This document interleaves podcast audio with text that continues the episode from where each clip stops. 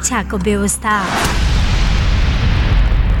सामाजिक सचेतनाका लागि capital FM ninety two point four megahertz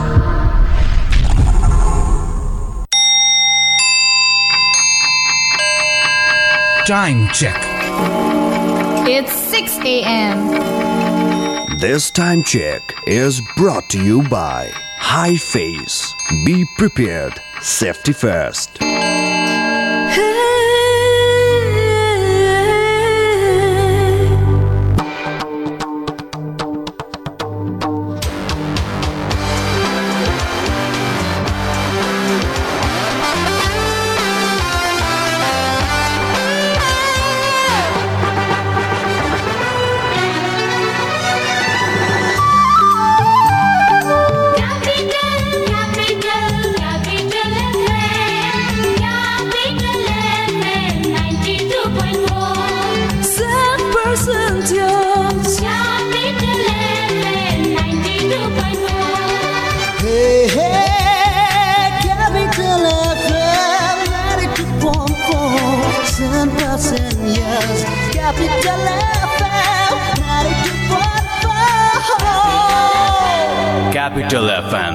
92.4 Saint Percentios.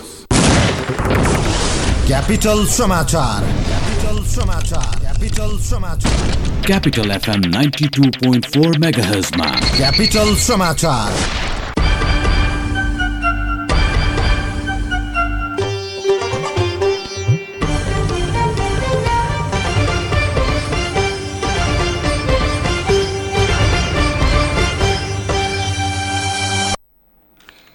नमस्कार। बिहान छ बजेको क्यापिटल समाचारमा यहाँलाई स्वागत छ। उपस्थित छु मिना। सुरुमा मुख्य समाचारका शीर्षकहरू। प्रधानमन्त्री देउबालाई विश्वासको मत दिने विषयमा पछि छलफल गर्ने एमाले नेता नेपालको भनाई। माओवादी केन्द्रका अध्यक्ष दाहाल र नेत्रविक्रम चन्द विप्लव बीच भेटवार्ता पछिल्लो राजनीतिक परिस्थितिका विषयमा छलफल। निर्वाचन आयोगद्वारा प्रतिनिधि सभा सदस्य निर्वाचन दुई हजार अठहत्तरका सबै कार्यतालिका रद्द। ललिता निवास जग्गा प्रकरणमा मुद्दा चलाइएका कंग्रेस नेता गक्षदार दस लाख धरौटीमा रिहा। सार्वजनिक यातायातको भाडा दर अठाइस प्रतिशतसम्म वृद्धि गर्ने सरकारको निर्णय पेट्रोलियम पदार्थको मूल्य सामान्य घट्यो।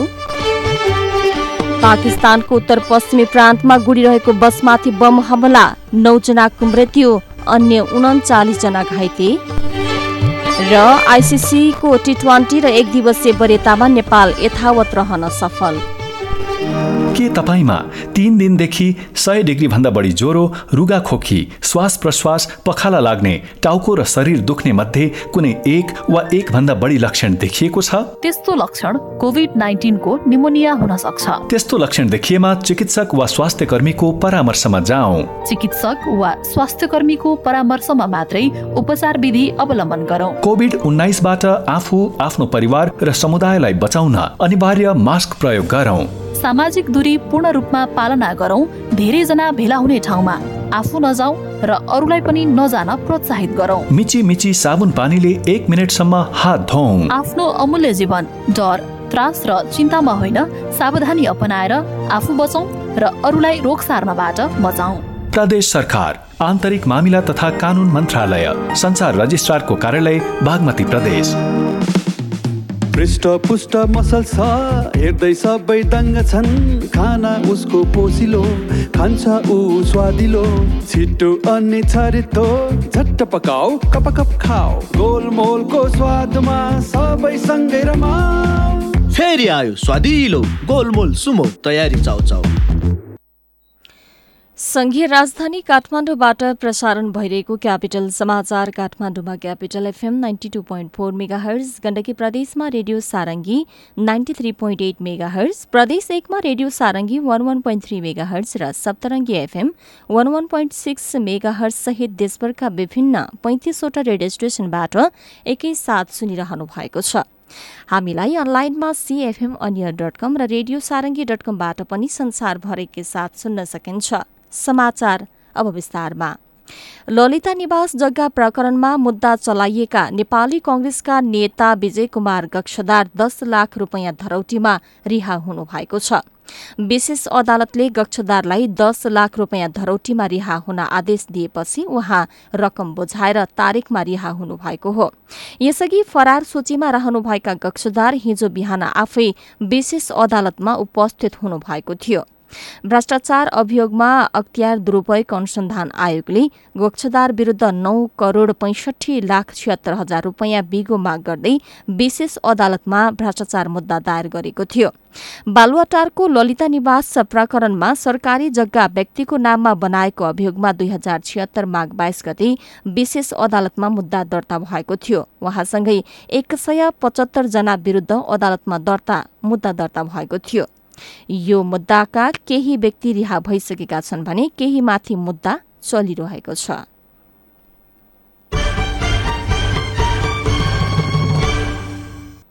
नेकपा एमालेका वरिष्ठ नेता माधव कुमार नेपालले कंग्रेस सभापति शेरबहादुर देउबालाई विश्वासको मत दिने विषयमा पछि छलफल गर्ने बताउनु भएको छ। प्रधानमन्त्री नियुक्त भएपछि पहिलो पटक नेता नेपालसँग छलफल गर्न प्रधानमन्त्री शेरबहादुर नेवा नेपाल निवास कोटेश्वर पुग्नु भएको थियो। वरिष्ठ नेता नेपालको मन्त्री निमन्त्रणामा प्रधानमन्त्री देउबा नेपाल निवास कोटेश्वर पुगेको छलफलमा सहभागी कंग्रेस महामन्त्री पूर्णबहादुर खड्काले जानकारी दिनुभयो। भेटघाटमा वरिष्ठ नेता नेपालले सरकारलाई राम्रो काम गर्न सुझाव दिएको उहाँले बताउनु भएको छ। प्रधानमन्त्री देउबा नेता नेपालको निवासमा पुग्नु अघि महामन्त्री खड्का त्यहाँ पुग्नु भएको थियो। महामन्त्री खड्काले विश्वासको मतका विषयमा समेत आगामी दिनमा छलफल हुने बताउनु भएको छ। संविधानको धारा छिहत्तर पाँच अनुसार सर्वोच्चको आदेश मार्फत प्रधानमन्त्री नियुक्त हुँदा वरिष्ठ नेता नेपाल समूहका तेइसजना सांसदले देउबाका पक्षमा हस्ताक्षर गरेका थिए। यसैगरी एमाले नेकपा माओवादी केन्द्रका अध्यक्ष पुष्पकमल दाहाल प्रचण्ड र नेपाल कम्युनिष्ट पार्टीका महासचिव नेत्र विक्रम चन्द विप्लव बीच भेटवार्ता भएको छ। विप्लव अर्का नेता धर्मेन्द्र बास्तोलाई लिएर प्रचण्ड निवास खुमलटार पुग्नु भएको थियो। भेटमा अहिलेको राजनीतिक परिस्थिति पछिल्लो सरकारसँग आफूहरूले गरेको सहमति लगायतका विषयमा कुराकानी भएको नेता धर्मेन्द्र बास्तोलाले जानकारी दिनुभएको छ। निर्वाचन आयोगले प्रतिनिधि सभा सदस्य निर्वाचन दुई हजार अठहत्तरका सबै कार्यतालिका रद्द गरेको छ। हिजो आयोगले विज्ञप्ति जारी गर्दै त्यस सम्बन्धमा जानकारी गराएको हो। सर्वोच्च अदालतको फैसला अनुसार निर्वाचन कार्यतालिका रद्द गरिएको आयोगका प्रवक्ता राजकुमार श्रेष्ठले जानकारी दिनुभएको छ। यसअघि तत्कालीन केपी शर्मा ओली सरकारले प्रतिनिधि सभा भंग गर्दै सो मितिमा चुनावको मिति घोषणा गरे पनि आयोगले कार्यतालिका सार्वजनिक गरेको थियो।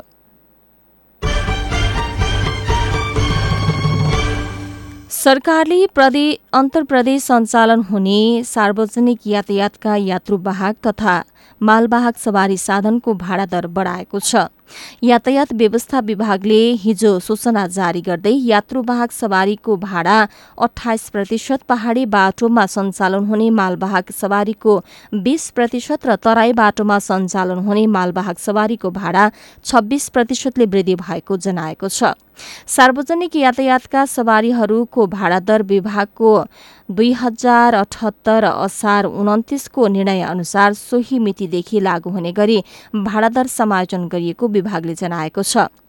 भाडा निर्धारणका अन्य सूचकलाई विगत दुई हजार बहत्तर सालदेखि यथावत राखी इन्धनलाई मात्र आधार मानि भाडा समायोजन गरिएको विभागले सूचना मार्फत जनाएको छ। पेट्रोलियम पदार्थ र गाड़ीका पाटपूर्जाको मूल्य वृद्धिलाई आधार बनाएर सरकारले बीसदेखि अठाइस प्रतिशतसम्म भाडा बढाएको हो। नयाँ भाडा दर असार उन्तिस गतेबाट लागू गरिएको विभागले जनाएको छ। सार्वजनिक यातायात सञ्चालनसँग सम्बन्धित लगानी तथा खर्च सम्बन्धमा विभागले गरेको बजार अध्ययन तथा विश्लेषण र सरकारवाला पक्षसँग गरिएको परामर्श समेतका आधारमा पहिचान गरिएका यातायात श्रमिकको पारिश्रमिक इन्धन टायर ब्याज सञ्चालन खर्च हसकटी र सञ्चालन मुनाफा लगायतका मूल्य सूचकहरू हेरेर भाडा बढेको विभागले जनाएको छ। नेपाल आयल निगम लिमिटेडले पेट्रोलियम पदार्थको मूल्य सामान्य दरमा घटाएको छ। मूल्य वृद्धिको विषयलाई लिएर आन्दोलनरत संयुक्त विद्यार्थी संगठनहरूको वार्तापछि मूल्य घटाइएको हो। नेपाल विद्यार्थी संघ अनेरा सोभ्यू क्रान्तिकारी अनेरा सोभ्यू समाजवादी विद्यार्थी युनियन र अखिल छैटौं मूल्य वृद्धि विरूद्ध आन्दोलन आन्दोलनमा उत्रिएको थियो। निगम सञ्चालक समितिको निर्णय बमोजिम हिजो राति बाह्र बजेदेखि लागू हुने गरी पेट्रोल तथा डिजल मट्टीतेलको साबिकको खुद्रा बिक्री मूल्यमा प्रति लिटर एक रूपियाँ घटाइएको निगमले जनाएको छ। अब पेट्रोल प्रति लिटर एक सय अठाइस र डिजल तथा मट्टीतेलको मूल्य एक सय एघार रूपियाँ कायम गरिएको छ। अन्तर्राष्ट्रिय बजारमा कच्चा तेलको मूल्य निरन्तर बढ़िरहेको र सोको कारणले निगमको लागत बढ़िरहेकाले निगमको आर्थिक स्थिति उकास्न पेट्रोलियम पदार्थको मूल्यलाई समायोजन गर्दै लैजानु पर्ने बाध्यतालाई सबै पक्षले बुझ्नुपर्ने निगमले जनाएको छ।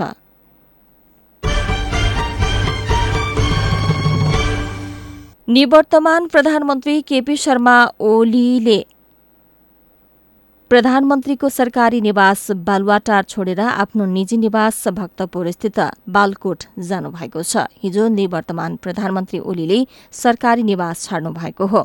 गत सोमबार सर्वोच्च अदालतले शेरबहादुर देउबालाई प्रधानमन्त्री बनाउनका लागि परमादेश जारी गरेसँगै राष्ट्रपतिले मंगलबार देउबालाई प्रधानमन्त्रीमा नियुक्त गर्नुभएको थियो। देउबा प्रधानमन्त्रीको शपथ ग्रहण गरी आफ्नै निजी निवास बुढा निकटमा जानुभएको थियो। ओलीले सरकारी निवास छोडेसँगै देउबाको लागि सरकारी निवास बालुवाटारमा आउन बाटो खुलेको छ। बालुवाटार छाड्दै गर्दा ओलीको समर्थकहरूको भीड़ लागेको थियो। नेताहरूको निर्देशन अनुसार संयौंको संख्यामा एमालेका नेता कार्यकर्ता ओलीलाई स्वागत गर्नका लागि सरकारी निवास बालुवाटारदेखि निजी निवास बालकोटसम्मै लामबद्ध लागेका थिए। युवा तथा विद्यार्थीहरू र पार्टी कार्यकर्ताहरू केपी शर्मा ओलीको नाम अंकित पोस्टर पार्टीको झण्डा र बाजागाजा सहित उपस्थित भएका थिए भने बालुवाटारदेखि बालकोटसम्मै ओलीको अघि र पछि लामबद्ध भएका थिए। बालकोटमा ओलीलाई स्वागत गर्न समर्थक तथा शुभेच्छकहरू र स्थानीयहरूको घुइँचो लागेको थियो। पत्नी राधिका साक्या सहित निजी निवास पुग्नु भएका उहाँको पक्षमा निवासमा पनि चर्को नाराबाजी भएको थियो। सरकारको त्रिचालिसौं प्रधानमन्त्रीको रूपमा कुशलतापूर्वक कार्यकाल सफल पारेको भन्दै युवाहरूको तर्फबाट युवा संघका अध्यक्ष किरण पौडेलले अभिनन्दन पनि गर्नुभएको थियो। ओलीको पक्षमा नाराबाजी गर्ने कार्यकर्ताले सर्वोच्च अदालत सरकार र गठबन्धनका नेताहरूप्रति अभद्र नाराबाजी समेत गरेका थिए। ओलीको गृहस्थानले सड़क अस्तव्यस्त बन्दा सर्वसाधारणले जामको शास्ति समेत भोग्नु परेको थियो।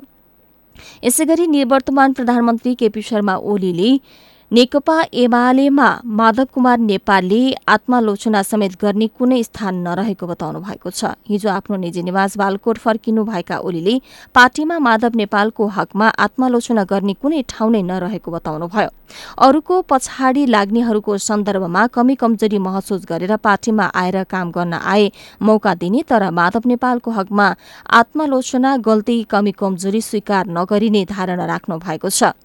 उहाँले आफूलाई जालछेल गरेर हटाएको भन्दै त्यसको अगुवाई माधव नेपालले गरेको आरोप लगाउनु भएको छ। देशको विकास गरेर राष्ट्रलाई एकजुट बनाएर संविधान कार्यान्वयन गराएर सर्व स्वीकार्य बनाएर विकास अगाडि बढाएर अन्तर्राष्ट्रिय स्तरमा नेपालको छवि अगाडि बढाएर अघि बढ्दा विरोधीहरूले आफूलाई हटाएको उहाँले बताउनु भएको छ।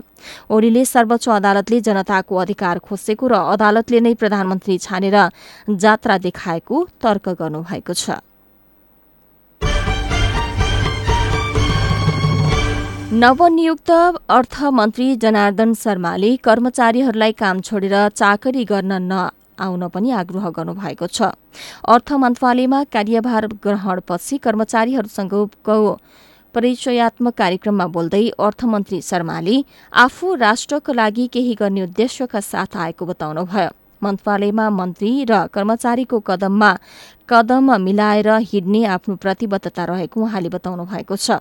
मन्त्री र कर्मचारी बीच कुनै पनि दूरी नरहेको भन्दै मन्त्री शर्माले चाकडी र चाकडीको भाषा प्रयोग गरेर उपस्थित नहुन आग्रह गर्नुभएको छ। मन्त्रालयमा काम समस्या र समस्या समाधानको मात्र कुरा हुने भएकाले सबै मिलेर काम गर्न उहाँले आग्रह गर्नुभयो। यसै गरी सरकारले कोरोना भाइरस विरुद्धको खोप खरिदका लागि स्वास्थ्य तथा जनसंख्या मन्त्रालयलाई पाँच अर्बको सहमति प्रदान गरेको छ। नवनियुक्त अर्थमन्त्री शर्माले पद बहालीपछि कोरोना विरुद्धको खोप खरिदका लागि स्वास्थ्य तथा जनसंख्या मन्त्रालयलाई पाँच अर्बको सहमति दिने सम्बन्धी निर्णय गर्नुभएको हो। पद बहालीपछि उहाँले कोरोना रोकथाम तथा नियन्त्रण र सबै नागरिकलाई कोरोना विरुद्धको खोप निशुल्क गर्ने सरकारको प्राथमिकता रहेको भन्दै त्यसका लागि दत्तचित्त भएर काम गर्न पनि कर्मचारीहरूलाई निर्देशन दिनुभएको छ।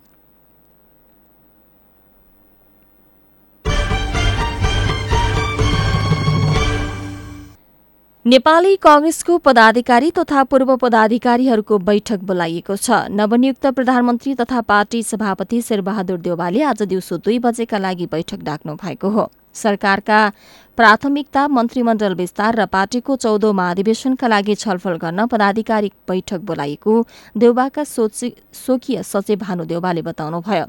कंग्रेस क्रियाशील सदस्यताको काम सक्ने समय सीमा रहेको छ तर क्रियाशील सदस्य छानबिन समितिले अझै काम भने सकेको छैन। क्यापिटल समाचारमा अब एकैछिन ब्रेकको पालो। सानो होस् या उचाइ चुम्ने कदम परिस्थिति जस्तो सुकै होस् हाम्रो साथ रहन्छ हरदम। साना व्यवसायदेखि ठुला उद्यमीसम्मलाई अवसर। नेपाल ब्याङ्क लिमिटेड प्रस्तुत गर्दछ ब्याङ्किङ क्षेत्रकै सर्वाधिक सस्तो ब्याज दरमा व्यवसाय कर्जा योजना मात्र छ दशमलव नौ नौ प्रतिशत ब्याज दरमा। थप जानकारीका लागि नजिकको शाखामा गई आजै सम्पर्क गरौँ। नेपाल ब्याङ्क लिमिटेड नेपालको पहिलो ब्याङ्क। पृष्ठ पुष्ट मसल छ। हेर्दै सबै दङ्ग छन्। खाना उसको पोसिलो खान्छ ऊ स्वादिलो। छिटो अनि छरितो झट्ट पकाऊ कप कप खाऊ। गोलमोलको स्वादमा सबै सँगै रमाऊ। फेरि आयो स्वादिलो गोलमोल सुमो तयारी चाउ चाउ ल रतुवा अब अरू केही पाउँदैनस्। रक्षा चाहिँ तेरी भाइ मलाई रक्षा मात्र होइन काकु। पूजा पनि चाहिन्छ एभ्रिडे होइन के भन्दैछ है रक्षा यो? पूजा पनि? को पूजा? रक्षालाई सोध्नै पर्दैन उसलाई सब थाहा छ। हो काकु मलाई पनि पूजा त चाहिन्छ है चाहिन्छ। राम राम राम राम के सुन्दैछु म यो? यो सुन्ने कुरा होइन काकु आने कुरा हो के? पेट पूजा तयारी चाउचाउ। जहाँ भोक हुन्छ त्यहाँ पेट पूजा हुन्छ। कुरा बुझ्नु पर्ने काकु। पेट पूजा गर्नु परिगो ल्याउनु परिगो। सकिगो नि।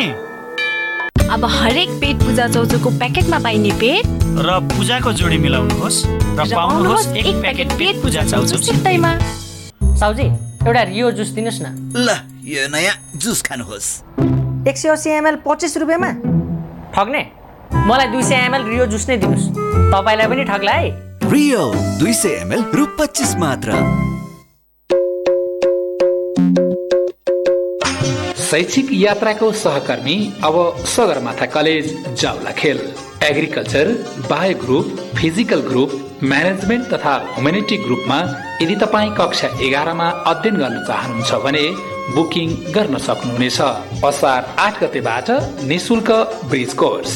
विस्तृत जानकारीका लागि अन्ठानब्बे शून्य एघार शून्य सन्ताउन्न एकानब्बे अन्ठानब्बे शून्य एघार शून्य सन्ताउन्न छयानब्बे चौन्न तेत्तिस नौ सय चौहत्तर चौन्न चौबिस शून्य अडसठी कक्षा एघारबाट तपाईँको शैक्षिक यात्रा सुरु हुन्छ सगरमाथा कलेज जाउला खेलबाट आजै सम्पर्क गर्नुहोस्। आफ्नो सिट सुरक्षित राख्नुहोस्। कोरोना भाइरस नियन्त्रणका लागि इन्धन भर्दा सचेतना अप्नाउनु पर्ने विषयमा नेपाल आयल निगम लिमिटेडको अत्यन्त जरुरी सूचना। पेट्रोल पम्पमा इन्धन भर्न जाँदा अनिवार्य रूपमा मास्क र पन्जा लगाऊ। एउटा सवारी साधनमा एकजना मात्रै पेट्रोल पम्पमा पुगेर इन्धन भर्ने गरौँ। दुई मिटरको दूरी कायम गरी लाइनमा बसेर इन्धन भर्ने गरौँ। आफूले किन्ने इन्धनका लागि सकेसम्म फिर्ता नलिने गरी तोकिएको रकम भुक्तानी गरौँ। सवारी साधनको सिटमै बसेर इन्धन भर्ने गरौँ। पेट्रोल पम्प परिसरमा यताउति हिडुल नगरौँ। इन्धन भर्ने बेला मोबाइल वा एक आपसमा कुरा नगरौँ। पेट्रोल पम्प आसपास चुरोट बिडी लगायत प्रज्वलनशील पदार्थको प्रयोग नगरौँ। कोरोना भाइरसको संक्रमणबाट आफू पनि बचौँ अरूलाई पनि बचाऊ ब्रेकपछि पुनः स्वागत छ अब बाँकी समाचार। गण्डकी प्रदेशको आउँदो आर्थिक वर्ष दुई हजार अठहत्तर उनासीको बजेट प्रदेश सभाबाट पारित भएको छ। हिजो बसेको प्रदेश सभा बैठकमा अवरोधका बीच बजेट पारित भएको गण्डकी प्रदेश सभा सचिवालयका सूचना अधिकारी जितेन्द्र जङ जानकारी दिनुभयो। गएको असार एक गते मुख्यमन्त्री कृष्णचन्द्र नेपालीले गण्डकी प्रदेशको आउँदो आर्थिक वर्षका लागि तीस अर्ब तीन करोड़ चौरानब्बे लाखको बजेट सभामा पेश गर्नुभएको थियो। यसअघि लगातार तीन पटक बैठकमा अवरोध भएपछि हिजो भने अवरोधकै बीच बजेट पारित भएको जनाइएको छ। सरकारले जबरजस्ती बजेट पारितको प्रस्ताव गर्न लागेपछि एमाले सांसद तथा पूर्व मन्त्री रामशरण बस्नेतले संसद भवनभित्रै रहेको टेबल उठाएर फाल्नु भएको थियो। यस्तै बागमती प्रदेश प्रमुख विष्णु प्रसाद परसाईले बागमती प्रदेश सभाबाट पारित भएको दुईवटा आर्थिक विधेयक हिजो प्रमाणीकरण गर्नुभएको छ। उहाँले प्रमाणीकरण गर्नुभएको प्रदेश सरकारको अर्थ सम्बन्धी प्रस्तावलाई कार्यान्वयन गर्न बनेको विधेयक दुई हजार अठहत्तर र आर्थिक वर्ष दुई हजार अठहत्तर उनासी सेवा र कार्यलाई प्रदेश सञ्चित कोषबाट केही रकम खर्च गर्न र विनियोजित गर्ने सम्बन्धमा व्यवस्था गर्न बनेको विधेयक दुई हजार अठहत्तर रहेको प्रदेश प्रमुख सचिवालयले जनाएको छ। प्रधानमन्त्री शेरबहादुर देउबालाई नेपालका लागि भारतीय राजदूत विनय मोहन क्वात्राले बधाई ज्ञापन गर्नुभएको छ। प्रधानमन्त्री एवं नेपाली कंग्रेसका सभापति देउबा निवास बुढा नीलकण्ठमा पुगेर उनले बधाई तथा शुभकामना दिएको परराष्ट्र मन्त्रालयले जनाएको छ। सो अवसरमा परराष्ट्र मन्त्रालयको समेत जिम्मेवारी सम्हाल्नुभएका प्रधानमन्त्री देउबाले दुई देशबीचको युगौं पुरानो मैत्रीपूर्ण सम्बन्धको सम्झौता गर्दै बधाईका लागि धन्यवाद दिनुभएको थियो। कंग्रेस संसदीय दलका नेता देउबाले मंगलबार प्रधानमन्त्रीमा नियुक्ति भई पद तथा गोपनीयताको शपथ लिनुभएको हो। सर्वोच्च अदालतले काली गण्डकी डाइभर्सनसँग जोडिएका काम कारवाही नगर्न अन्तरिम आदेश जारी गरेको छ। प्रधान न्यायाधीश सोलेन्द्र शमशेर जबराको इजलासले धार्मिक ऐतिहासिक तथा पर्यावरणीय महत्व रहेको उल्लेख गर्दै नदीको प्राकृतिक बहावलाई पथान्तरण गरी रिजर्भ बनाउने प्रदूषण गर्ने नदीजन्य पदार्थहरू निकाल्ने शालिग्रामको चोरी निकासी तथा विनाश गर्ने लगायतका अन्य प्राकृतिक बहाव र पर्यावरण प्रतिकूल हुने गरी कुनै पनि कार्यहरू नगर्न भन्दै अन्तरिम आदेश जारी गरेको छ।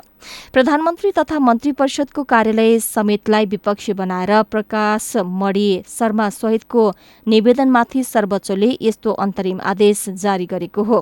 काली गण्डकीको सौन्दर्यलाई असर पार्ने गरी नदीको प्राकृतिक बहावलाई परिवर्तन गर्ने ड्याम बनाउने शालिग्राम एवं गिट्टी बालुवा चोरी निकासी गर्ने उद्देश्यले भएका निर्णय तथा कार्य रोकी पाउँ भन्दै निवेदन दर्ता गरिएको थियो।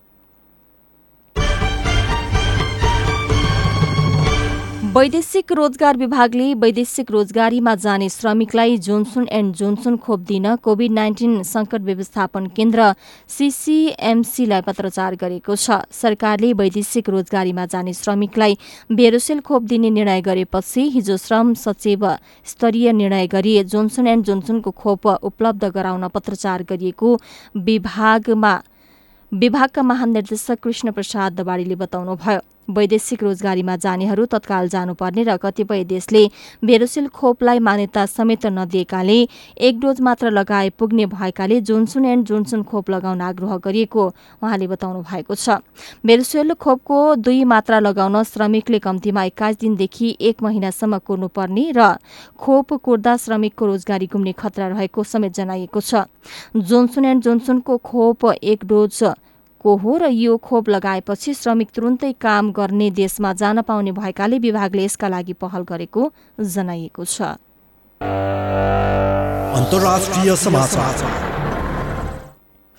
पाकिस्तानको उत्तर पश्चिमी प्रान्तमा हिजो भएको बम विस्फोटमा परि कम्तीमा नौजनाको मृत्यु भएको छ। सो आक्रमणमा परि अन्य उन्चालिसजना घाइते भएका छन्। पाकिस्तानको उत्तर पश्चिमी खैबर पाक्तुख्या प्रान्तमा बसमा हमला भएको थियो। बस बम हानेर अज्ञात व्यक्तिले ती नौजनाको ज्यान लिएको जनाइएको छ। सो बममा रहे बसमा रहेका अन्य उन्चालिसजना घाइते भएका छन्। सो प्रान्तको दासु क्षेत्रमा कामदारहरू लिएर हिँडेको सो बसमा अज्ञात बन्दुकधारीहरूले बम हमला गरेका थिए। बसलाई लक्षित गरेर अज्ञात व्यक्तिले बम आक्रमण गरेका हुन्। खेल समाचार। र अन्तर्राष्ट्रिय क्रिकेट परिषद आइसिसीको टी ट्वेन्टी र एक दिवसीय वरियतामा नेपाल यथावत रहन सफल भएको छ। आइसिसीले हिजो सार्वजनिक गरेको नयाँ वरियतामा नेपाल दुवैमा यथावत रहन सफल रहेको छ। टी ट्वेन्टी तर्फको नयाँ वरियतामा नेपाल तेह्रौं स्थानमा रहेको छ। यसअघि पनि नेपाल तेह्रौं स्थानमा रहेको थियो। नेपालको टी ट्वेन्टीमा उत्कृष्ट वरियता एघारौं स्थान हो। टी ट्वेन्टीको नयाँ वरियताको शीर्ष स्थानमा इङ्ल्याण्ड दोस्रोमा भारत र तेस्रोमा न्यूजील्याण्ड रहेका छन्। चौथोमा पाकिस्तान र पाँचौंमा अस्ट्रेलिया रहेको छ। नेपाल एक दिवसीय वरियताको सोह्रौं स्थानमा रहेको छ। यस अघिको वरियतामा समेत नेपाल सोह्रौं स्थानमा रहेको थियो। एक दिवसीयमा न्यूजील्याण्ड शीर्ष स्थानमा रहँदा अस्ट्रेलिया दोस्रो र इङ्ल्याण्ड तेस्रो स्थानमा रहेको छ भने भारत चौथो र दक्षिण अफ्रिका पाँचौं स्थानमा रहेको छ। खेलाड़ीको ब्याटिङ वरियतामा नेपालका कुशल भोटेल उनासाठी स्थानमा रहेका छन्। नेपालका पूर्व कप्तान पारस खड्का बयानब्बे स्थानमा रहेका छन् भने कप्तान ज्ञानेन्द्र मल्ल छियानब्बे स्थानमा झरेका छन्। बलिङ वरियतामा नेपालका सन्दीप लामिछाने अठहत्तरौं स्थानमा रहेका छन्। खेल समाचारसँगै बिहान छ बजेको क्यापिटल समाचार सकियो। अन्त्यमा मुख्य समाचारका शीर्षकहरू। प्रधानमन्त्री देउबालाई विश्वासको मत दिने विषयमा पछि छलफल गर्ने एमाले नेता नेपालको भनाई। माओवादी केन्द्रका अध्यक्ष दाहाल र नेत्रविक्रम चन्द विप्लव बीच भेटवार्ता पछिल्लो राजनीतिक परिस्थितिका विषयमा छलफल। निर्वाचन आयोगद्वारा प्रतिनिधि सभा सदस्य निर्वाचन दुई हजार अठहत्तरका सबै कार्यतालिका रद्द। ललित निवास जग्गा प्रकरणमा मुद्दा चलाइएका कंग्रेस नेता गक्षदार दस लाख धरौटीमा रिहा। सार्वजनिक यातायातको भाडा दर अठाइस प्रतिशतसम्म वृद्धि गर्ने सरकारको निर्णय पेट्रोलियम पदार्थको मूल्य सामान्य घट्यो। पाकिस्तानको उत्तर पश्चिमी प्रान्तमा गुडिरहेको बसमाथि बम हमला नौजनाको मृत्यु अन्य उन्चालिस जना गम्भीर घाइते। र आइसिसीको टी ट्वेन्टी र एक दिवसीय वरियतामा नेपाल यथावत रहन सफल। हवस् त बिहान छ बजेको क्यापिटल समाचार सकियो। हामी नौ बजे अर्को समाचारका साथ उपस्थित हुनेछौँ। अहिलेलाई मिना बिदा हुन्छु। नमस्कार।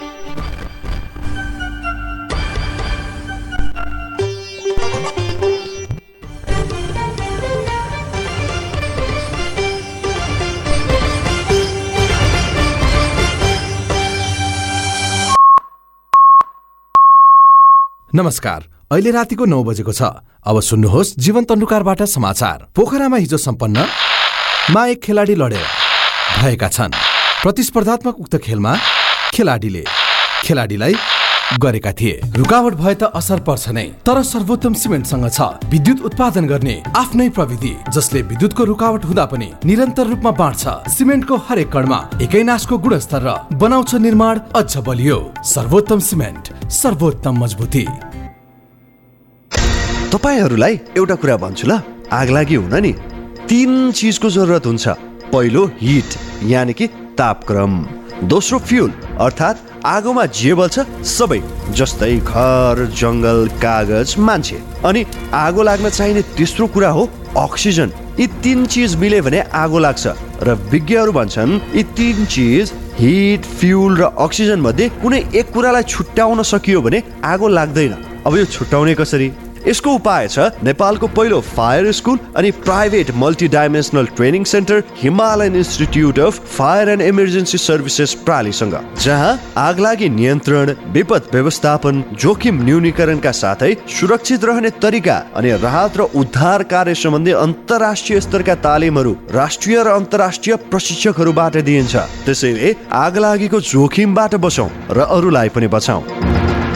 थप जानकारीका लागि Himalayan institute of fire and emergency services private limited Vegas housing Vegas city Balkumari Lalitpur phone number शून्य एक पाँच दुई शून्य शून्य सात सात दुई पाँच दुई शून्य शून्य सात सात दुई high face be prepared safety first जिन्दगीको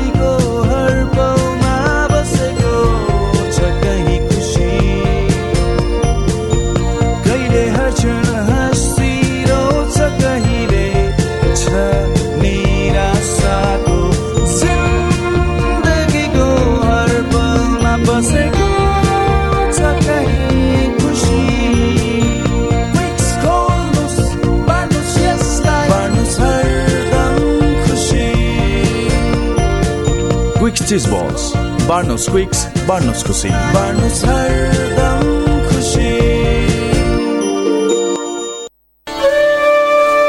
लकडाउनको समयमा हामीलाई सूचना र सहयोगको अरू बढी खाँचो पर्दछ। कोभिड नाइन्टिन नेपाल रेड क्रसका सेवा सम्बन्धी जिज्ञासा वा सुझाव छन् भने हामीलाई नेपाल टेलिकम एनसेलको मोबाइल वा ल्यान्डलाइनबाट बिहान सात बजेदेखि बेलुकी छ बजेसम्म निशुल्क हटलाइन।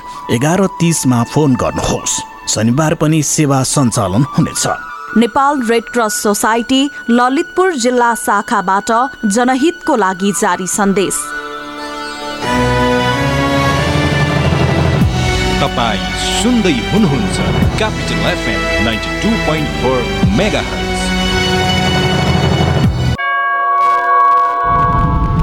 प्रश्न सटिक। सफा जवाब। एउटा सिधापनको खोज। सिधा कुरा।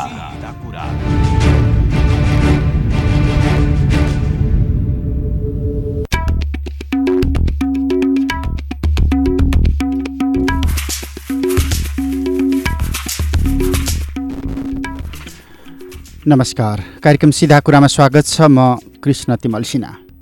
Capital FM ninety two point four megahertz Kathmandu पूर्वी नेपालमा radio Sarangi one one point three megahertz Morang पश्चिम नेपालमा radio Sarangi ninety three point eight megahertz Pokhara लगायत देशका विभिन्न एफएम स्टेसनबाट एकैसाथ प्रसारण भइरहेको सिधा कुरा।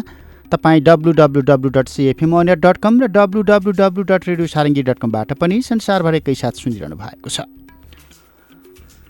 श्रोता अन्तत नेपाली कङ्ग्रेसका सभापति पूर्व प्रधानमन्त्री शेरबहादुर देउबा पाँचौँ पटक यो देशको प्रधानमन्त्री बन्नुभएको छ। नेपाली कङ्ग्रेस संसदीय दलको नेताका हैसियतमा प्रमुख प्रतिपक्षी दलका नेतालाई प्रधानमन्त्री बनाइ पाऊँ भनेर सर्वोच्च अदालतमा समेत परमा परमादेशका लागि निवेदन दर्ता भएपछि अदालतबाट भएको आदेश अनुसार शेरबहादुर देउबा केपी शर्मा ओली नेतृत्वको सरकारलाई विस्थापित गर्दै प्रधानमन्त्री बन्नुभएको हो। आज हामी नेपाली कङ्ग्रेसको राजनीतिमा जोडिएर संवाद गर्दैछौँ। शेरबहादुर देउबा पार्टी सञ्चालनका लागि असफल भए। शेरबहादुर देउबा पार्टीको विधि विधान विपरीत गए। शेरबहादुर देउबाले पार्टीको मार्ग निर्देशक सिद्धान्तहरू सबै खलबल्याए मिचे। शेरबहादुर देउबाले पार्टीको नियमित महाधिवेशन गर्न सकेनन्। जनवर्गीय र भातृ सङ्गठनहरूलाई तहस नहस बनाए। शेरबहादुर देउबा असफल नै भए यसकारण कि शेरबहादुर देउबाकै नेतृत्वमा भएको पछिल्लो चुनावमा पनि नेपाली कङ्ग्रेसले लज्जास्पद परिणाम भोग्नु पर्यो यो इतिहासकै कमजोर साबित भयो नेपाली कङ्ग्रेस। यस्ता थुप्रै थुप्रै आरोप आरोपबाट गुज्रिरहेको नेपाली कङ्ग्रेसको नेतृत्व अन्तत सरकार सञ्चालन गर्न पुगेको छ। नेपाली कङ्ग्रेसका नेता लक्ष्मण प्रसाद घिमिरेसँग आज हामी। नेपाली कङ्ग्रेसको नेतृत्व अब चाहिँ सफल कि असफल त? आखिर राजनीति सत्ताका लागि गर्ने हो नेपाली कङ्ग्रेसका सभापति शेरबहादुर देउबा यो देशको प्रधानमन्त्री बनिहाल्नुभयो। अब नेपाली कङ्ग्रेस केस कारणले असफल त? यही विषयमा जोडिएर संवाद गर्नेछौँ। घिमिरेज्यू स्वागत छ यहाँलाई। हजुर स्वागत छ। धन्यवाद। हामीले विगतका बसाइहरूमा विगतका संवादहरूमा नेपाली कङ्ग्रेसको नेतृत्व नेपाली कङ्ग्रेसको नीति नेपाली कङ्ग्रेसको जनवर्गीय भातृ सङ्गठनहरूको सन्दर्भ महाधिवेशनका सन्दर्भ सबै विषयमा संवाद गऱ्यौँ र अन्तत नेतृत्व नै असफल भएका कारण यो सब भइराखेका छु भइराखेको हो भन्ने हाम्रो निष्कर्ष रहन्थ्यो। अब त शेरबहादुर देउवा प्रधानमन्त्री भए नि त सफल भए? अब प्रधानमन्त्री हुनु नै सफल हुने हो भनेदेखि त करिब करिब दुई तिहाईको बहुमत प्राप्त गरेर करिब एकचालिस महिनासम्म केपी ओलीजी शासन गरेर हिजो बहिर्गमन हुनुभयो। अब त्यो त अत्यन्तै सफल मान्नु पर्थ्यो नि त। कुरो त त्यो होइन रहेछ। कुरो त के रहेछ भनेदेखि तपाईँले ऐन नियम कानुन संविधान अनुसार चलेर देशमा सुशासन दिन सक्नुभयो कि सक्नु भएन। विकास निर्माण गर्न सक्नुभयो कि सक्नु भएन जनताका चाहिँ आवश्यकतालाई परिपूर्ति गर्न सक्नुभयो कि सक्नु भएन इत्यादि महत्त्वपूर्ण कुरा हुँदो रहेछ एउटा पाटो।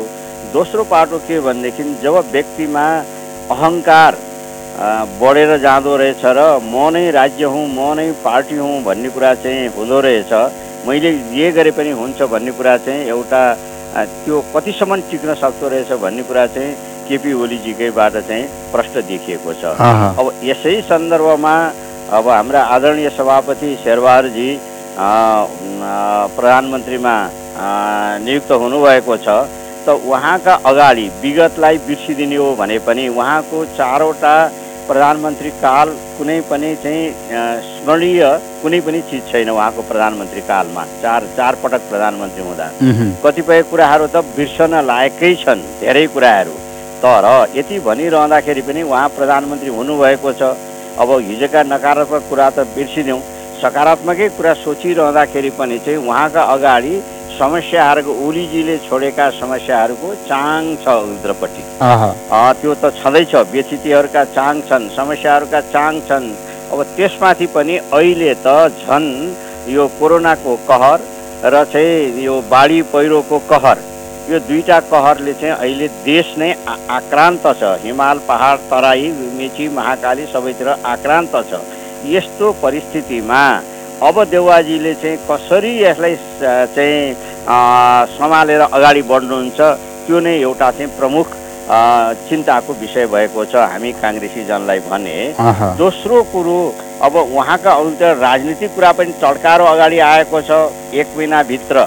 भनौँ न चाहियो। गते। उहाँले उन्तिस गते उहाँले चाहिँ प्रधानमन्त्रीको शपथ ग्रहण गर्नुभयो अब एक महिनाभित्र उहाँले संसदबाट विश्वासको मत लिनुपर्छ अब त्यो लिनको निमित्त अहिलेको जुन राजनीतिक जटिलता छ त्यसको उत्तर ठ्याक्कै अहिले दिन सक्ने अवस्थामा छैन। होइन अब यसलाई यसरी हेरिरहँदाखेरि अब हिजोका दिनमा माधव नेपालजी नेकपा एमालेका वरिष्ठ नेता माधव नेपालजीले पार्टी फुटाएर नयाँ पार्टी लिएर आउनुभएको भएदेखि त त्यो सहज हुन्थ्यो। काङ्ग्रेसको लागि। शेरबहादुरजीको लागि सहज हुन्थ्यो होला।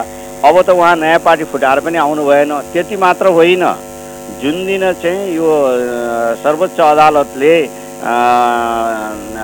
यो प्रतिनिधि सभा पुनर्बहाली गरिदियो त्यही दिन चाहिँ उहाँले चाहिँ गठबन्धनबाट म बाहिर। बैठक राखेर भन्नुभयो कि अब म गठबन्धनमा छैन यो यो यो गठनमा चाहिँ म छैन।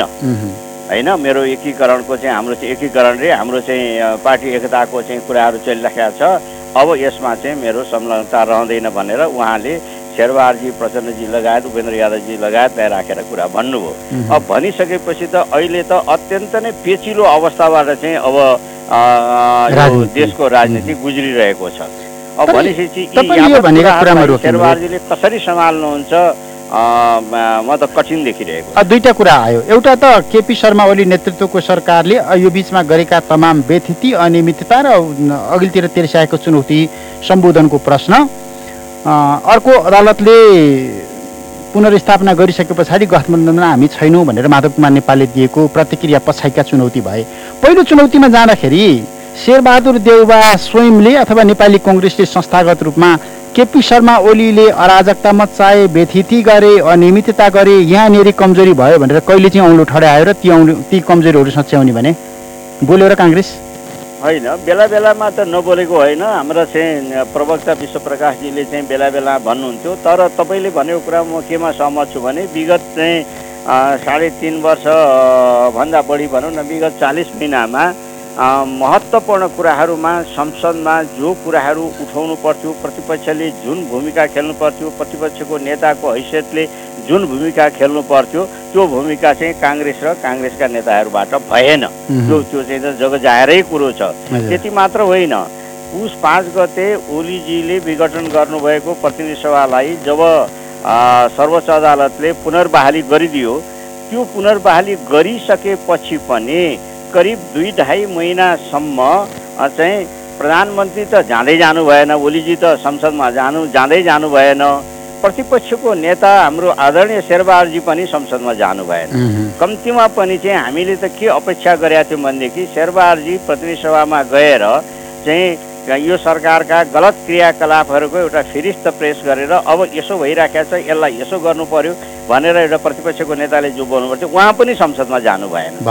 भने मतलब के भने त्यतिखेर त यस्तो लाग्छ कि चाहिँ प्रधानमन्त्रीलाई पनि र प्रतिपक्षको नेतालाई पनि संसद चाहिँ एक प्रकारले एलर्जी भयो कि भने जस्तो लागिरहेको थियो. नभएदेखि त उहाँले गएर बोल्नु पर्थ्यो शेरबहादुरजीले बोल्नु भएन। त्यहाँ त्यहाँ चाहिँ ठुलो त्रुटि भएको चाहिँ महसुर आम आम कार्यकर्तामा आम मिडियामा पनि आइरहेकै कुरा हो। अब रह्यो भनेदेखि अब चाहिँ आजका मितिमा सुरु गर्दा अब आज त चाहिँ एकतिस गते भइसक्यो पर्सि चाहिँ साउन तिन गते प्रतिनिधि सभा बोलाउनै पर्छ आहा। तोकि नै दिएको छ परमादेशले अब त्यसपछिबाट अब त्यसपछि अगाडि कसरी बढ्छ त अब। अब यस्तो भइसक्यो कि अब यो हाम्रो संविधानका त्रुटिहरू संविधानमा राखिएका त्रुटिहरू बुलेट गतिमा बनाइएको संविधान ओलीजीकै भाषा भाषा सापट लिने हो भने पनि ओली बुलेटकै गतिमा संविधान बनाइयो। आज त्यसका चाहिँ त्यहाँ भएका विसङ्गतिहरू त देखियो एउटा धारा छयत्तरका उपधाराहरूले कसरी कसरी कसले कसरी कहाँ कहाँ के गरी खेल्न सक्छ भन्ने कुरा चाहिँ आयो हुँदा हुँदा। चाहिँ अब चाहिँ सर्वोच्च अदालतले चाहिँ फेरि व्याख्या। गरिदियो. एक प्रकारले भनियो भने सर्वोच्च अदालतले चाहिँ संविधानै संशोधन गरिदिने भने हुन्छ धारा पाँचमा चाहिँ सांसदहरू धारा पाँचसँग सम्बन्धित कार्यहरू गर्दा सांसदहरू चाहिँ निर्दलीय हुन्छन्। भन्नेमा पनि चाहिँ परिभाषित लाग्दैन।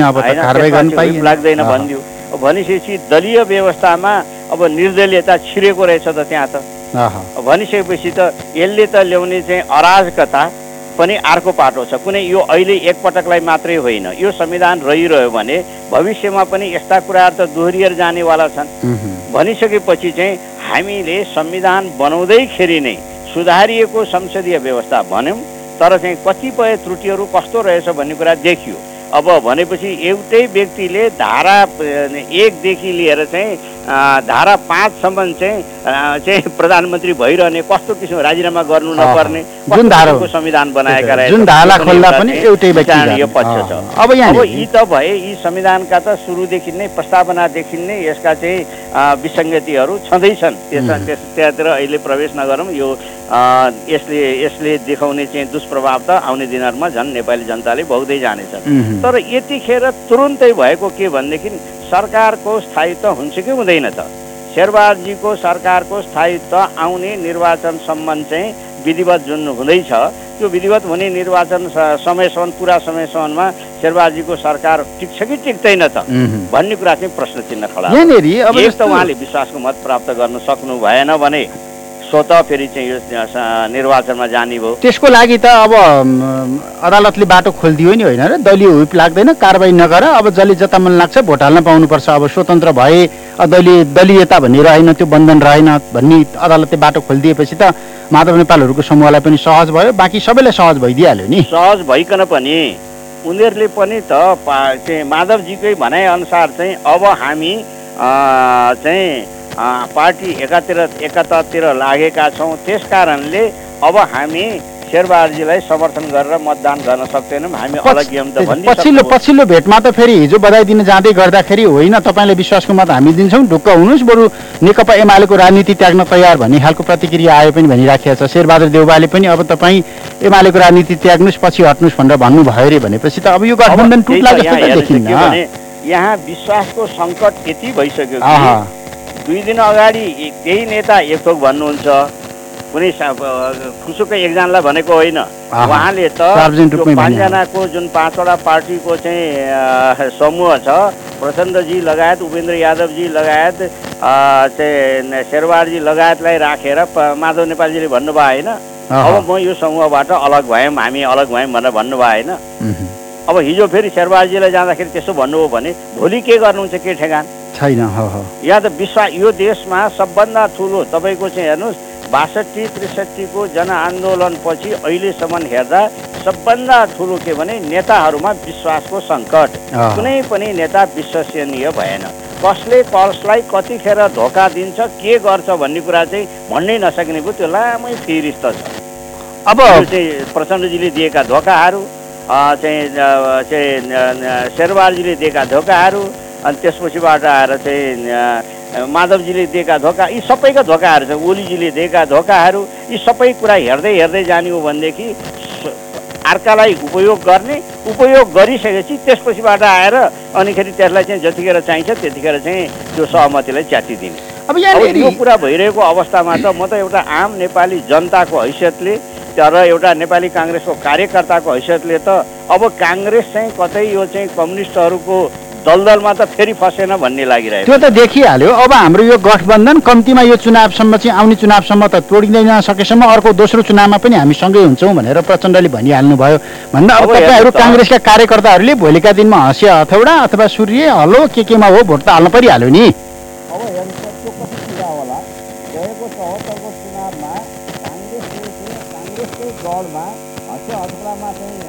सभापतिजीले चाहिँ र र प्रधानमन्त्री तत्कालीन प्रधानमन्त्री शेरबहादुरजीले हँसिया हथौडामा भोट हाल भनेर काङ्ग्रेसी कार्यकर्तालाई गएर भरतपुरमा भनेपछि त्यसपछि चाहिँ देशैभरि परेको नकारात्मक असर अहिले पनि चाहिँ एकदम ताजा घाउको रूपमा काङ्ग्रेसीजनले सम्झन्छ। अब भनिसकेपछि आउने दिनमा उहाँहरू काङ गठबन्धन भने के? अहिले फेरि म एउटा कुरा यहाँ राख्न चाहन्छु कि प्रचण्डजीले के भन्नुभयो दुई दिन अगाडि भनेदेखि यो सरकारलाई सहयोग गर्नको निमित्त एउटा चाहिँ पाँच यो दलको भनौँ समूहको भनौँ अब यहाँ बाँदरजीलाई दल भन्ने कि के भन्ने होइन? एउटा चाहिँ संयन्त्र बनाउनु पर्यो भनेपछि त के भनेदेखि सरकारभन्दा बाहिर बसेर एउटा संयन्त्रले डिक्टेट गर्ने हो फेरि। कमान्ड गर्न खोज्यो। कमान्ड गर्ने हो भनिसकेपछि शेरबहादुरजीलाई अब सरकार चलाउनको निमित्त त्यति सहज सरल छँदै छैन। पटक्कै छैन। होइन? अब भनौँ न अब हिजो नै चाहिँ दुईवटा महत्त्वपूर्ण मन्त्रालय उहाँले चाहिँ आफूले शपथ लिँदैखेरि नै महत्त्वपूर्ण मन्त्रालय गृह मन्त्रालय र चाहिँ जलस्रोत मन्त्रालय जलस्रोत र अर्थ। नेकपालाई दिनु पर्यो। स्वाभाविकै हो। अब भनेपछि आउने दिनहरूमा के के चाहिँ उहाँहरूले चाहिँ बार्गेन गर्नुहुन्छ यो पनि हेर्न बाँकी छ फेरि चाहिँ। त्यति सहज सरल छँदै छैन। त्यति मात्रै होइन संयन्त्र बनाउने भनेपछि त सरकारलाई नियन्त्रण गर्ने कुरा गरिसक्नुभयो। भने मतलब चाहिँ अब जस जति प्रधानमन्त्रीको टाउकोमा जाने अनि राम्रो काम गर्यो भनेदेखि संयन्त्रले चाहिँ यसो गरे भने चाहिँ अनि प्रचण्डजीले बाहिर बसेर भन्दै हिँड्ने।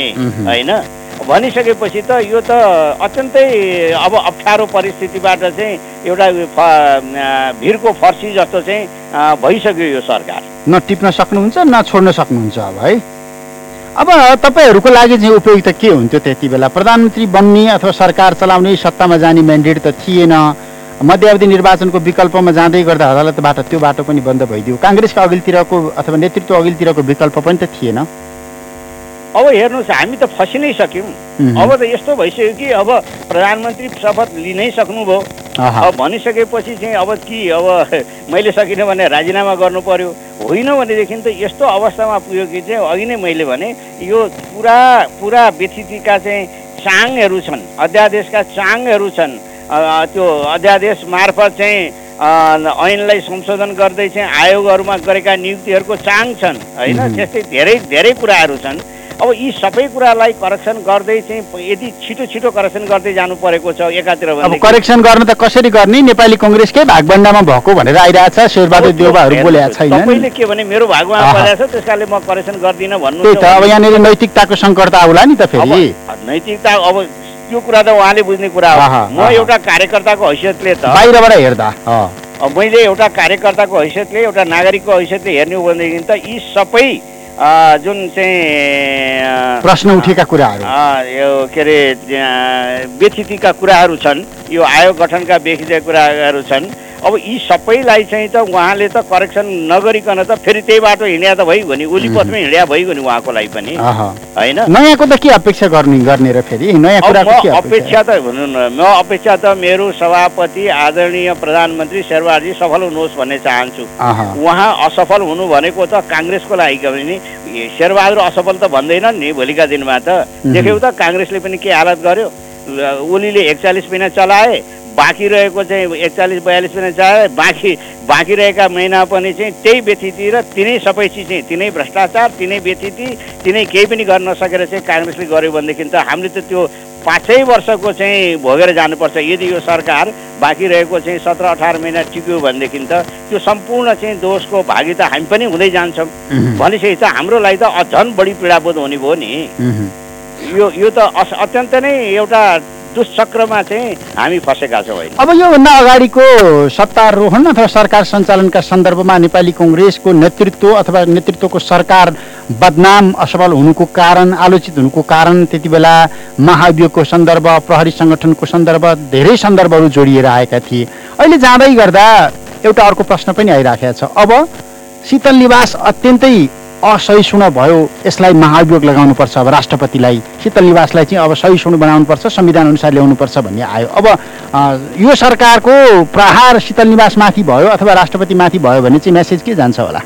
म तपाईँलाई प्रश्न भन्न चाहन्छु दुईवटा कुरा जोडिएर आयो तपाईँको प्रश्नमा चाहिँ। एउटा कुरा विगतमा शेरबहादुरजीको चार चार पटकको प्रधानमन्त्री काल सुखद रहँदै रहेन। रहेन. हामीले चाहिँ डिफेन्ड गर्न सक्ने। यो काम राम्रो गर्यो भन्ने कुरै भएन। बदनामै बदनाम बदनामै बदनामको चाहिँ भोग्नु पर्यो। त्यसलाई म अहिले बिर्सन चाहन्छु. रह्यो तपाईँको चाहिँ बिर्सन चाहन्छु र अब जुन नयाँ पाँचौँ प्रधानमन्त्री काल जो शेरबहादुरले सुरु गर्नुभएको छ त्यो चाहिँ उहाँले त्यो चारवटा काललाई बिर्सनै गरिकन सकारात्मक सकभर राम्रो काम गर्नुहोस् नराम्रो काम त गर्दै नगर्नुहोस् भन्नेमा म उहाँलाई सुझाव दिन चाहन्छु एउटा कार्यकर्ताको हैसियतले। तर जब तपाईँको प्रश्न जहाँसम्म जोडिएको छ के अरे राष्ट्रपति शीतल निवाससँग जोडिएको कुरा छ राष्ट्रपतिले सर्वोच्च अदालतको परमादेश बमोजिम अ, शेरबहादुरजीलाई प्रधानमन्त्री नियुक्ति गर्दाखेरि जुन छत्तर पाँचको चाहिँ संविधानको छत्तर पाँचको धारा कोट नगरिकन नियुक्ति गर्नुभयो। त्यहीँबाट उहाँको चाहिँ मनसाय प्रष्ट देखिन्छ उहाँ उहाँ चाहिँ उहाँ एउटा षड्यन्त्रको तहतमा उहाँ कसले के सुझाव दियो अथवा सुझाव जसुकैले जेसुकै दियोस् गर्ने त राष्ट्रपतिकै नामबाट आउँछ। भनिसकेपछि त्यो गर्नुभयो त्यो एउटा दुःखद पक्ष छ भनेदेखि चाहिँ त्यतिको लागि त्यो करेक्सन नगरिकन म शपथ लिन्न भनेर शेरबहादुरजीले दुई घन्टा जतिको के अरे डेढ। दुई घन्टा चाहिँ अडान लिएका कारणले शपथ लिने कार्यक्रम पनि दुई ढाई घन्टा ढिलो भयो होइन। अनि पछि चाहिँ त्यो करेक्सन भएर आएर अनि शपथ लिनुभयो त्यति मात्र होइन उहाँले एउटा त राष्ट्रपति महामहिम राष्ट्रपतिले त प्रधानमन्त्री। शपथ लिइसकेपछि त एउटा चाहिँ तपाईँलाई बधाई भन्ने चाहिँ दुई शब्द एक शब्द पनि प्रयोग उहाँले चाहिँ गर्नु भएन। व्यक्त गर्नु भएन भने मतलब के भनेदेखि चाहिँ सभा राष्ट्रपति भनेको कुरा त के भनेदेखि चाहिँ त्यहाँ जोसुकै प्रधानमन्त्री ऐन नियम कानुन बमोजिम जे हुन्छ त्यो उहाँले गर्ने हो। कुनै व्यक्ति विशेषप्रति चाहिँ विशेष लगाव देखाउनु हुँदैन थियो नि त तर उहाँलाई के भयो भनेदेखि केपी ओलीजीको बहिर्गमन र शेरबहादुरजीको चाहिँ आगमनले चाहिँ उहाँ अत्यन्तै पीडित हुनुहुन्छ जस्तो चाहिँ देखियो क्या जुन कुरा उहाँ राष्ट्रपतिले देखाउनु हुँदैन थियो। अब यो एउटा अस्तिको भर्खरकै घटनालाई लिएर चाहिँ तपाईँ हामीले देखेको बुझेकै। कुरा हो। अब जहाँसम्म छ उहाँलाई महाभियोग लगाउने भन्ने कुरा छ म त्यो पक्षमा छैन। यो फेरि महाभियोग लगाएर फेरि अनन्तकालसम्म यस्ता कुराहरूको चाहिँ गर्दै जाने कुरा चाहिँ यसले राष्ट्रको लागि हित गर्दैन राष्ट्रपतिले उहाँले अब राष्ट्रपतिकै हैसियतमा काम गर्नुपर्छ संविधान ऐन नियम कानुन बमोजिम कानुन गर्नुपर्छ र जहाँसम्म प्रधानमन्त्री र सरकारले पनि चाहिँ ऐन नियम कानुन संविधान बमोजिम मात्रै चाहिँ राष्ट्रपति कहाँ सिफारिस गर्नुपर्छ राष्ट्रपतिले गर्ने निर्णयहरूमा।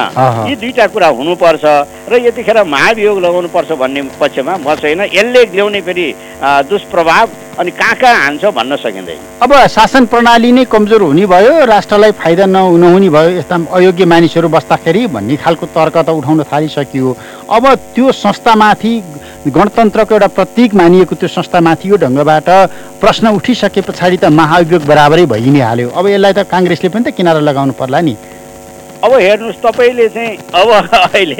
अब राष्ट्रपतिलाई महाभियोग लगाएर किनारा लगाउने भन्नुहुन्छ भने अनि उपराष्ट्रपति पनि त फेरि चाहिँ जो हुनुहुन्छ। अहिले प्रश्नको चिन्ह त खडा हुन्छ किनभनेदेखि उहाँ पनि त फेरि चाहिँ प्रचण्डजीले जे भन्यो त्यही मान्ने हुनुहुन्छ हिजो उहाँकै कार्यकर्ता भएर उहाँकै सहयोगी भएर काम गरेको व्यक्ति चाहिँ त उपराष्ट्रपति हुनुहुन्छ। अनि उहाँ चाहिँ कार्यवाहक राष्ट्रपति हुँदाखेरि राम्रो हुन्छ भन्ने कुरा के भन्ने?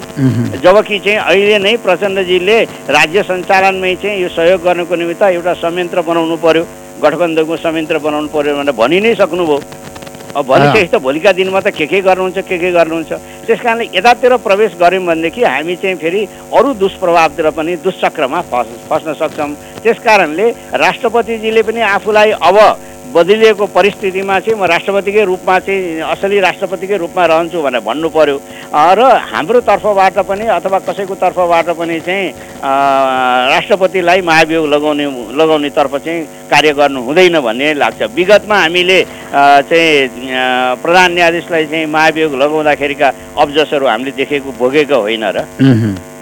अन्त्यमा शेरबहादुर देउबा नेतृत्वको सरकार आइसके पछाडि राष्ट्रिय जीवनमा केही परिवर्तन आउने अपेक्षा गर्न सक्नुहुन्छ तपाईँ? पनि छैन। तपाईँले चाहिँ हेर्नुहोस् यो कुनै पनि कुरा आउनेवाला छैन। राष्ट्रिय जीवनमा आउनेवाला छैन।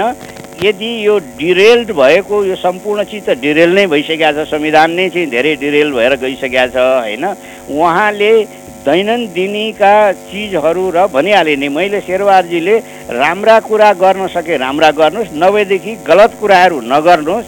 अब्जस आउने कुराहरू नगर्नुहोस् र यो कोरोनाको कहर यो बाढ पीडित यो योबाट चाहिँ नेपाली जनतालाई चाहिँ बाहिर निकाल्न सक्नुभयो भने समयमै भ्याक्सिन दिएर हुन त अब ओलीजीले चाहिँ पाँच महिनाभित्र नै चाहिँ सब ठिकठाक गरेर गएको छु भनिदिनु भयो उहाँको भाषणको त कुरै नगरौँ होइन। जाते जाते प्रधानमन्त्रीले पनि त्यस्तो किसिमको चाहिँ सबलाई गाली गरेर जानुभएको छ। उहाँले त एउटा चाहिँ राम्रो पन्ध्र मिनटको भाषण गरेर राम्रो तरिकाले जान सक्नुहुन्थ्यो नि। तर उहाँले एक घन्टाको भाषण ओलीजीको त त्यो कुरै नगरौँ। तर हिजो जाते जाते पनि चाहिँ आफ्नो निवासमा पुगेर पनि चाहिँ भक्कुचोर गाली गरेर जानुभयो होइन। खैर ल, यहाँ त कस्तो हो भनेदेखि गाली गलोजकोलाई त छोडिदिउँ। अब तपाईँले आजदेखि शेरबहादुरजीले ओलीजीले यसो गर्नुभएको थियो म के गरौँ? ओलीजीले यसो गर्नुभएको थियो म के गरौँ भनेर कुनै अरूजीले भन्न पाउनुहुन्न। अब कहाँ आयो भन्दाखेरि चाहिँ मूलत प्रधानमन्त्रीको हैसियतले शेरबहादुरजीको टाउकोमा आएको छ। र त्यसमा सहयोग पुर्याउने प्रचण्डजी उपेन्द्र यादवजी आदिको पनि चाहिँ त्यत्तिकै महत्त्वपूर्ण भूमिका हुन्छ सकारात्मक भूमिका उहाँहरूले खेलिदिनु हो भनेदेखि कमसीमा पनि चाहिँ नकारात्मक कुराहरू नहोस् यो कोरोनाको कहर र बाढ पीडितको कहरबाट चाहिँ नेपाली जनताले राहत पाउन सकुन् समयमै भ्याक्सिन दिएर चाहिँ कम्तीमा पनि चाहिँ अहिले हिजो नै सरकारले निर्णय गरेको छ वैशाख आगामी चैतभित्रमा चाहिँ हामीले चाहिँ नेपाली। जनतालाई अधिकांशलाई दिइसक्छौँ खोप छ। त्यो कुरा पुरा गर्न सकोस्। बाढ पीडितका राबाट चाहिँ नेपाली जनतालाई राहत दिन सकोस्। भ्रष्टाचार चाहिँ अब पहिलेको जस्तो त्यो अरबौँ करोडौँ अरबौँको चाहिँ भ्रष्टाचारको चाहिँ केसहरू सुन्नु नपरोस्। एउटा कार्यकर्ताको हैसियतले एउटा नेपाली जनताको हैसियतले। मेरो चाहना। त्यही। हुन्छ हुन्छ। समय र सम्वादको लागि धन्यवाद। नेपाली कङ्ग्रेसका नेता लक्ष्मण प्रसाद घिमिरे नेपाली कङ्ग्रेसको नेतृत्वमा सरकार बनेको छ शेरबहादुर देउबा नेतृत्वको सरकार बनेको छ। किनकि नेपाली कङ्ग्रेसको नेतृत्व शेरबहादुर देउबा पार्टी सभापतिका रूपमा समग्रतामा पार्टी सञ्चालनका लागि पार्टीको सङ्गठन विस्तारका लागि सुशासनका लागि जवाफदेहिताका सन्दर्भमा नैतिकताका हिसाबमा तत्कालीन सरकारले गरेका गल्ती कमजोरी औल्याउने सन्दर्भमा संसदप्रति जवाफदेही बन्ने सन्दर्भमा हरेक सन्दर्भमा शेरबहादुर देउबा चुके। शेरबहादुर देउबा असफल भए शेरबहादुर देउबाले पार्टी चलाउन सकेनन्। शेरबहादुर देउबाले प्रमुख प्रतिपक्षीको भूमिका निर्वाह गर्न सकेनन्। शेरबहादुर देउबाले पार्टीका नियमित अधिवेशनहरू गर्न नसक्दा महाधिवेशन गर्न नसक्दा जनवर्गीय सङ्गठनहरू भातृ संस्थाहरू सबै शुभेच्छुक संस्थाहरू सबै थिलो थिलो भए यस्ता थुप्रै थुप्रै आरोपको पगरी गुथिरहेका शेरबहादुर देउबा अन्तत प्रमुख प्रतिपक्षीको संसदीय दलको नेताको रूपमा गठबन्धनका तर्फबाट प्रधानमन्त्री बन्दै गर्दा शेरबहादुर देउबा नेतृत्वको सरकारको अघिल्तिरका चुनौतीहरू के कस्ता छन् अनि देउबा नेतृत्वको सरकार आइसके पछाडि समग्र राष्ट्रिय जीवनमा केही परिवर्तनको अपेक्षा र आशा गर्न सकिन्छ? यो आम रूपमा उठिराखेको प्रश्न हो र यही प्रश्नमा जोडिएका थियौँ। किनकि यो कुनै नयाँ नौलो हुने अवस्था छैन समग्रतामा संविधान रक्षाका लागि भन्ने एउटा प्रश्न बाहेक यो सरकारले पनि केही नयाँ उपलब्धि गर्ने छैन र जनतालाई अनुभूति गराउने छैन भन्ने स्वयं नेपाली कङ्ग्रेसका पुराना नेता लक्ष्मण प्रसाद घिमिरेको निष्कर्ष रह्यो। समय र संवादका लागि म लक्ष्मण प्रसाद घिमिरेलाई फेरि पनि धन्यवाद दिन्छु। प्राविधिक मित्र सुरेन भण्डारीका साथ म कृष्ण तिमल सिन्हा सिधा कुराबाट बिदा हुन्छु। नमस्ते।